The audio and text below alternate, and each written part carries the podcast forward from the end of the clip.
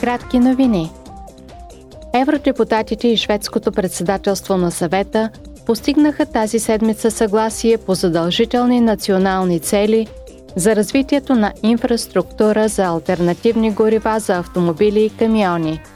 Те успяха да се договорят, че центровете за електрическо зареждане на автомобили ще бъдат разположени най-малко на всеки 60 км по основната трансевропейска транспортна мрежа до 2026 година. Станциите за зареждане с водород трябва да се разполагат най-малко на всеки 200 км. Това е още една стъпка към неутралността на Европа по отношение на климата до 2050 година.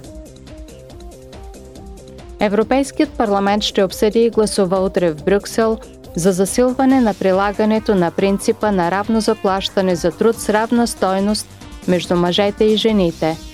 Новото законодателство ще изисква от дружествата от Европейския съюз да оповестяват информация, която улеснява сравняването на заплатите на хората, работещи за един и същ работодател. С цел премахване на разликата в заплащането на жените и мъжете, новият закон включва възпиращи санкции за работодатели, които не спазват правилата за равно заплащане. На пленарното заседание евродепутатите ще гласуват новите правила, които гарантират, че продуктите в Европейския съюз, независимо дали се продават онлайн или в традиционни магазини, отговарят на най-високите изисквания за безопасност. Съгласно новия закон ще има по-ефективни процедури за изтегляне на продукти и отстраняване на опасни стоки онлайн.